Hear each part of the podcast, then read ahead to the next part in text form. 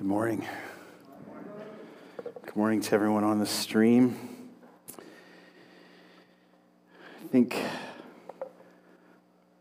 of all the translations of the Bible and of all of the ways that words are put together to describe the joy of Jesus Christ and, and his coming into this world, it's the words of Eugene Peterson that probably catch me the most, where he says, The Word became flesh and blood and moved into the neighborhood. It's such a brilliant way of describing the coming of Jesus Christ.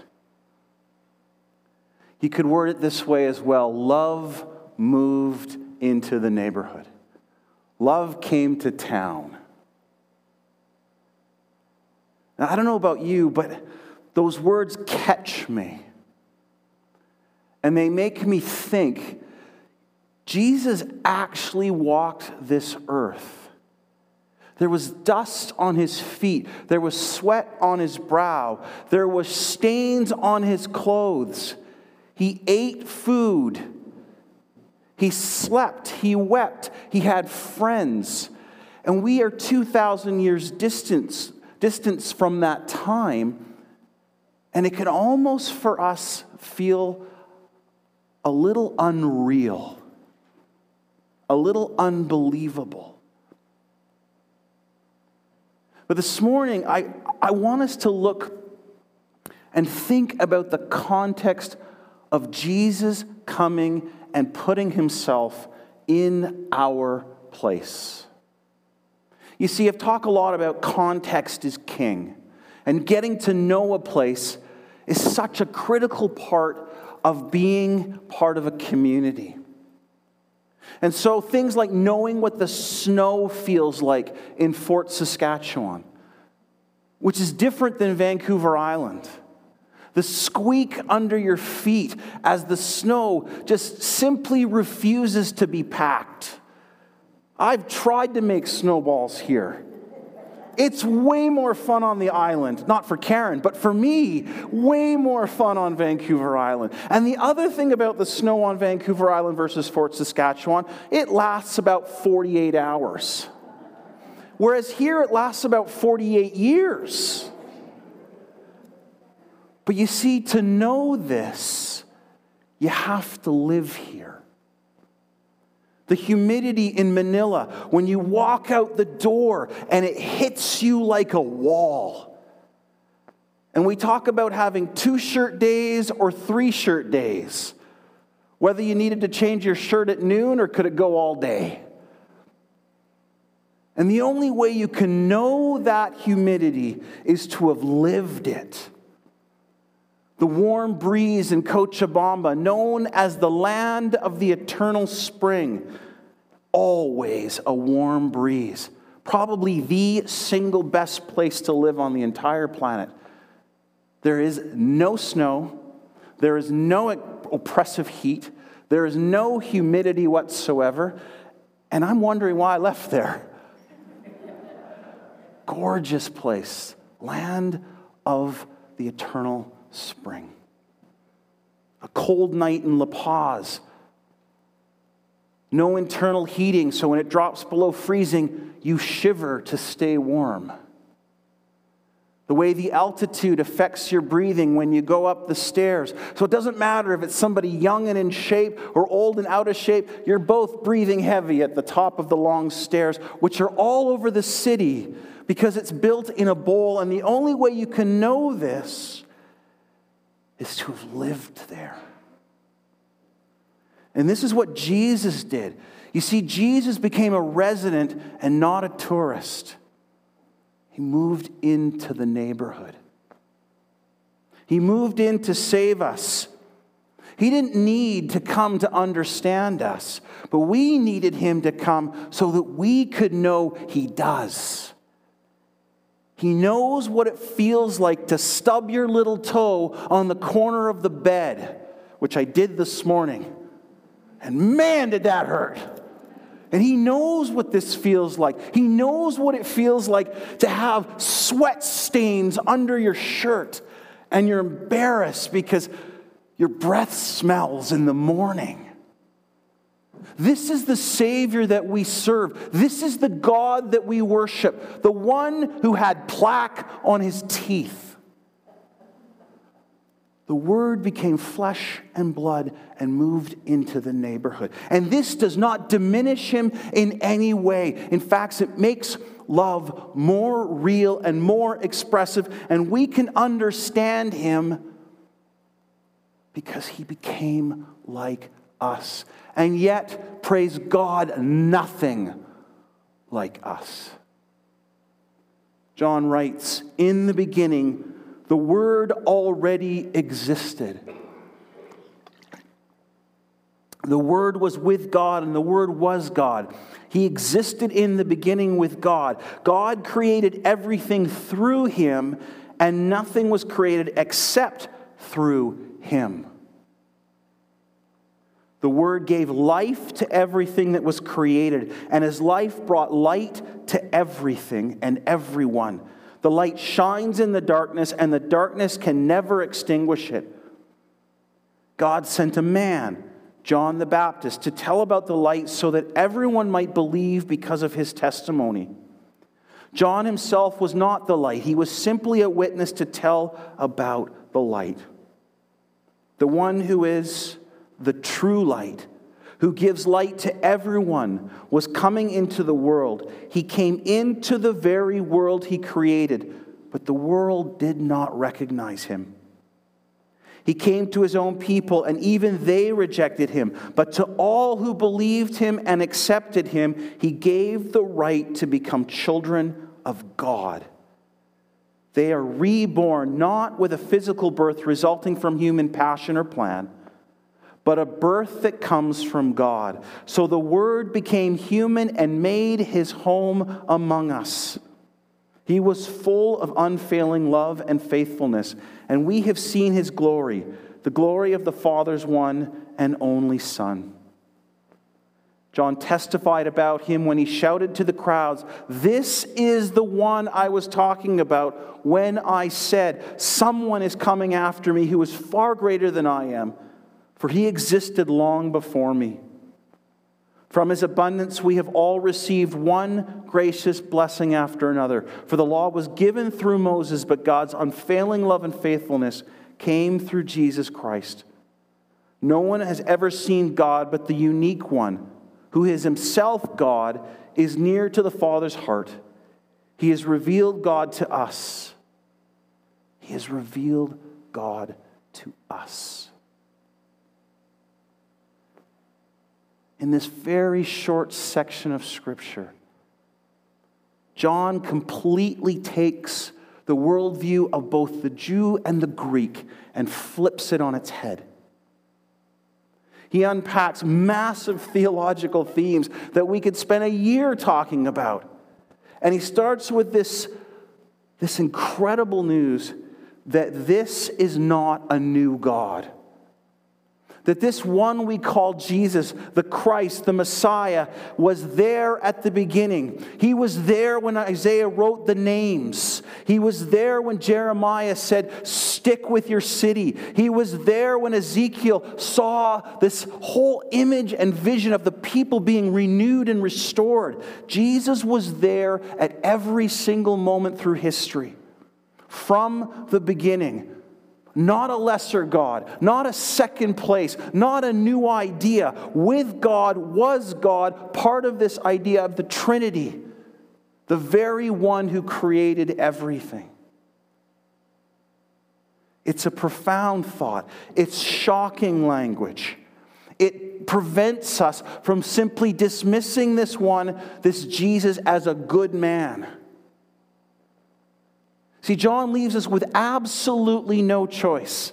Jesus is either who he is claiming to be with God, is God, light, truth, or he is a complete and utter madman.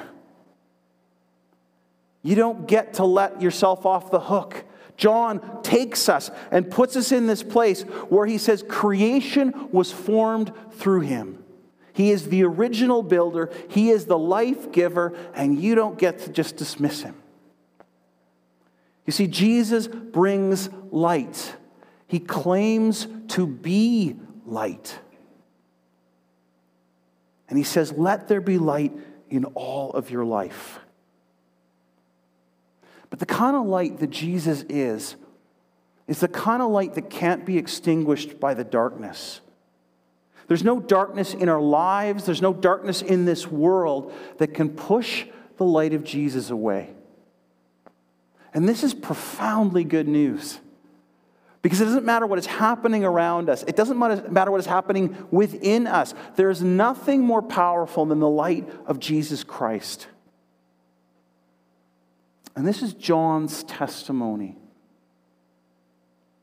The one who will come, who is far greater, who existed long before me, who was there at the beginning. You see, he knows better. And I think John is the model for all of us to proclaim the one who came before me, and he knows better. John submits to this. The apostle writes that Jesus, the Word, is a mediator. He's active in creation. He not only created it, but he is active in its continuance. None of what's going on around us is suddenly out of God's control. These words give us hope in that Jesus hasn't taken his hand off the wheel. That none of what's going on in our world is thwarting the plan and the promise of Jesus Christ. See, the gospel, the good news that Jesus is still in charge and has been in charge from the beginning and will be in charge to the very end, is baked right into John's theology. See, it's new life through Jesus Christ, it's salvation. The first salvation in Moses, it brought the law. It showed us what was expected of us. It gave us the clarity we needed to know what God wanted, how to be his people. But of course, that unlocked in us these deep passions, Paul writes. It births sin within us. And so we all fail to uphold the law. And when Jesus came, he brings both truth and grace. And this is the profound love that he brings. He doesn't lessen the requirements. He doesn't say the law of Moses doesn't matter. He doesn't say that truth is irrelevant. He doesn't say that your behavior and your, your existence in this world is of no importance.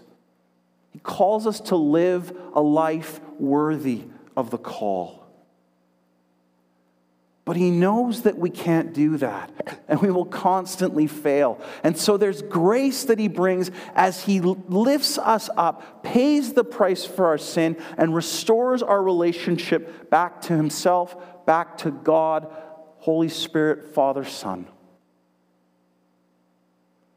You see, this is profoundly good news.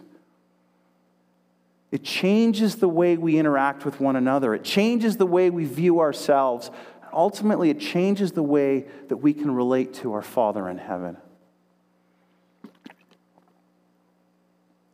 I can love because Jesus first loved me. But he not only came, he came in human form, not just in, in, appearance. He became flesh and blood and moved into the neighborhood. He took on our weakness he took on our reality. And he took on a mission of incarnation, Emmanuel, God with us. So that today, even though he's not walking the earth, he's seated at the right hand of the throne and he is mediating on our behalf to this day. He is still with us and for us. And so in Jesus, we can now see God, and we see him as the Lord of life. And this is what John proclaims the deeds and the words of Jesus are the deeds and the words of God. Do you hear that? The deeds and the words of Jesus are the deeds and the words of God. The darkness cannot overcome the one who has come. But it's not just a display of power. Jesus chose to engage our life so completely that he suffered. He, ha- he, he experienced weakness, humiliation. And he brings salvation in a completely new way. It's a new way for us to see and experience and live out power. You see, the world says the only way you can accomplish something is through some form of force. And Jesus says, no, the only way you can accomplish something is through a profound sense of love. That in our weakness, in our frailty, in our humiliation, that's where Jesus works and changes everything. And he brings about a new freedom. He brings about healing. He brings about a way to find life in the midst of our suffering, even while we are yet weak, even while we are facing humiliation. It's a concrete experience of the glory of God incarnate in the man Jesus Christ. It is touchable, real, present, and it's relevant. You see, it's salvation. It's salvation from sin and shame and loss and brokenness. It's salvation to a restored relationship and new life, relationship with God and relationship with one another. And it's salvation for a mission and a purpose. God saves us, and then He invites us into His family, and then He says, You're now part of the family business. And so we have a reason for getting up in the morning. It's salvation from the darkness, from estrangement, and from a life without purpose. It's a new identity with the Son of God, as He calls us brother it's a new identity of the Son of God as we recognize in Jesus the one we've been searching for all along.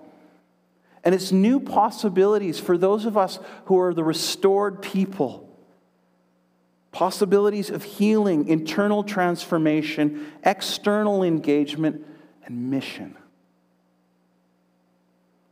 And it's salvation that defines life in a completely different way. There's clarity in these words from John.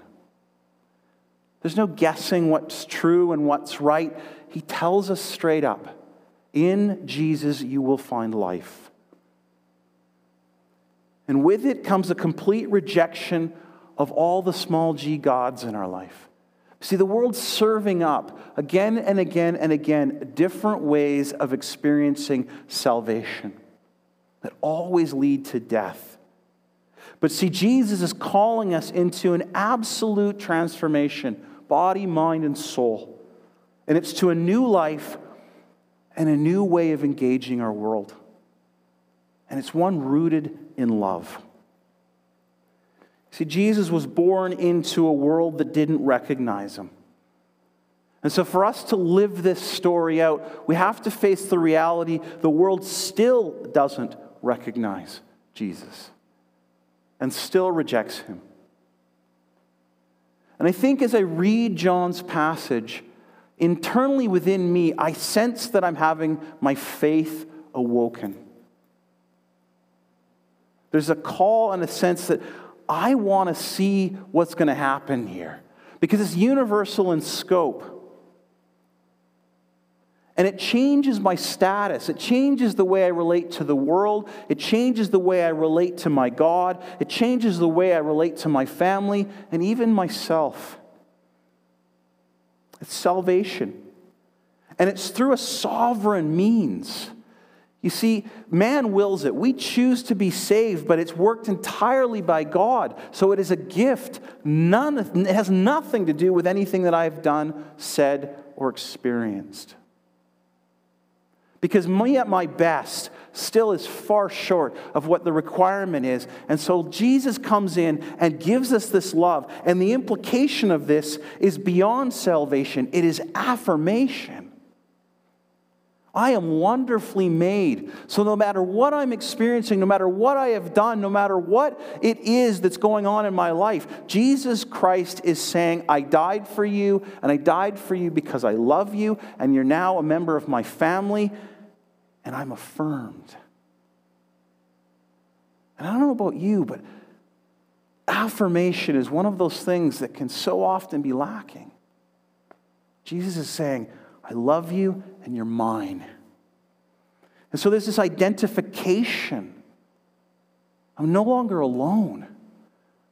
This world can be incredibly lonely, incredibly painful. How many times have you felt in the midst of a crowd like you're all by yourself? It's the human condition. I experience all of you externally. I only experience myself internally. And it's lonely. And Jesus comes into that. God is the only other one who experiences you internally. You no longer have a need to be alone. And he calls us into adoration. And it's adoration that goes both ways. See, we get to adore God. We get to look at Jesus and say, You're the one, and you're the only. But Jesus is looking back at you and saying, I adore you. I don't know about you, but I, I need to hear that sometimes.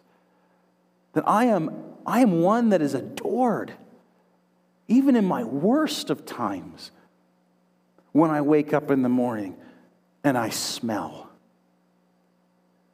when I make a mistake, when I stub my toe and I'm struggling not to use four letter words. He adores me. So we bring it all together. In Isaiah, we talked about the names of Jesus. You see, when Isaiah wrote that, he didn't know that it was Jesus, but these names were profound. Jeremiah says there's hope and I want you to invest in your city. I want you to move into the neighborhoods. In Ezekiel, he said, We will find peace and new life, and we will be restored to wholeness. Isaiah talked about joy in this new covenant relationship with God that will make a difference in your life day in and day out. And then John comes and cracks the whole thing wide open and says, He was there from the beginning, He was there in the middle, He will be there at the end, He lives among us now now, and He is your friend forever, and love is complete. And if that doesn't put a chill up your spine, I don't know what else to say because He is the one of peace, the mighty, fatherly, wonderful one. He is Jesus Christ, Lord of all, and He comes in power, but He submitted to God and humbled Himself to the point of getting on a cross so that we could have life. This is Jesus. He is everything. And He calls us to submit. We're called, like Jeremiah, to bless the city, to move into the neighborhood. With unfailing love and faithfulness, our response is to live that out as the church. The incarnational example of Jesus Christ is what he's calling us to as well. To take that love into our homes, into our workplaces, into our streets of our city, and love the way Jesus loved, not with a show of power, but with suffering, humility, humiliation at times, living the life of Jesus in our neighborhood, and that's where he wants to live in our world, our homes, our hearts, all the places that are broken. And we think exile. That's been our focus over this Advent season. In exile, No matter the condition, God wants to come into that the broken cities, broken communities, broken homes, and broken hearts. And He wants to transform them. And He's calling us to live in the exact same places. Look for the broken spots, and that's where He wants us to go. Because, like Ezekiel, he wants to restore and transform and put flesh and blood and breathe life into the broken, the dead, the dying, those who have completely dried out because of their experience. A reborn people. And Jesus is offering us this new life. He wants to lift us up from being the dry bones and create in us this army of God's people who don't fight with swords and spears and guns, but with love and truth and hope and joy and peace. And that's what this Christmas season is all about. And He's calling us to live this life. And this influences the way we live and it influences the way we believe. And Jesus is inviting us in. And He's saying, Don't hide from me. And he's saying you don't have to clean up first. And he says, I want you to just open your door to me. But don't put off inviting him in. I so often see people delaying their commitment to Christ. I remember as a young person waiting. I knew what truth was, but I put it off and did so much damage to myself and other people. I fought truth and wouldn't give in. And Jesus just stood at the door and knocked and knocked and knocked. But you see, there's joy in this new relationship with Jesus Christ. And so it's about inviting him in, but letting him stay. We're not to put him in the guest room, we're to give him the master suite. We're to give him a set of keys. We're to put his name on the front sign. And if you're old, put it in a phone book. If you're young, put it in your contacts. But not as one of the guests, as one of the family. Invite him in and let him stay. But see, so often, even those who have committed to Christ and are living restored lives, we still can treat Jesus like he's a visitor, inviting him in only when we need him and when everything kind of feels like it's okay. We've dressed stuff up. We've put on our best cutlery and plates. We've put on the best tablecloth, and we invite Jesus to sit at the head of the table. And he's saying, oh, I want to sit in the, in the family room with you, and I want to eat food out of a plate and spill it all over the place. I want to be there in and out of season. I want to be there all the time, not just when it's this time of year, but every moment of every day. John is telling us that love is here, it's moved into the neighborhood. It's available now, and Jesus wants to come in and he wants to stay. But you see, he won't barge in, he waits for an invitation. And even if he is a well worn visitor, he's saying, I want to move in and stay.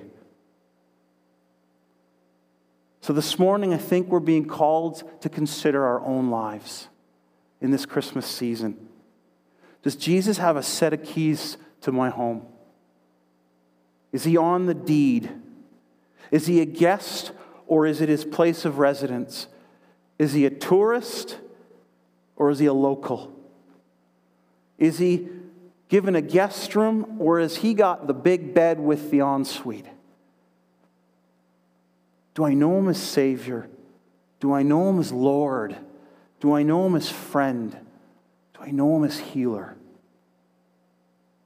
Because I think Jesus is calling us into a deeper relationship with him this Christmas. How's he calling you? How is he calling you into an increase of hope? How is he calling you into an increase of peace? How is he calling you into an, an increase of immeasurable joy? And how is He calling you into a life of love and relationship with Him where it touches every single part of your life? My prayer for you, my prayer for all of us is that this season would bring us into a deeper and more meaningful understanding of what that means for me, for you, for those we love. That we would know Jesus more deeply than ever throughout this coming year. And that we would come to see Jesus as having authority and lordship in every single part of what we do. The Word became flesh and blood and moved into the neighborhood. Is he living in your home or just the one next door? May you and yours have a very Merry Christmas. And may you remember that love lives here. May he live here as well. Lord, we thank you for John's gospel and this amazing truth that comes just pouring in when we are dry and parched. But Lord, a love that comes with truth and grace, holding up what we are being called to do and to live, but with this immense level of forgiveness and understanding that brings the freedom to just engage. Lord, for all those listening who don't yet know you, I pray they would submit their lives, that they would stop fighting, stop running, open the door, and let you move into their master suite. Lord, for those of us who have a relationship with you, but that relationship is kind of distant pray that we would, would sit down and just enjoy fellowship in the living room, in the dining room, in the family room. And we would just get to know you as, as just the closest of family and friend. And Lord, for those who know that they've kept you in the guest suite, I pray this Christmas they would move out and let you move into the master suite. Lord, thank you that you love us. We thank you for your grace and your mercy. And we thank you that 2,000 years ago, you chose to move into the neighborhood and that you remain with us today. So it is in your name we pray. Amen.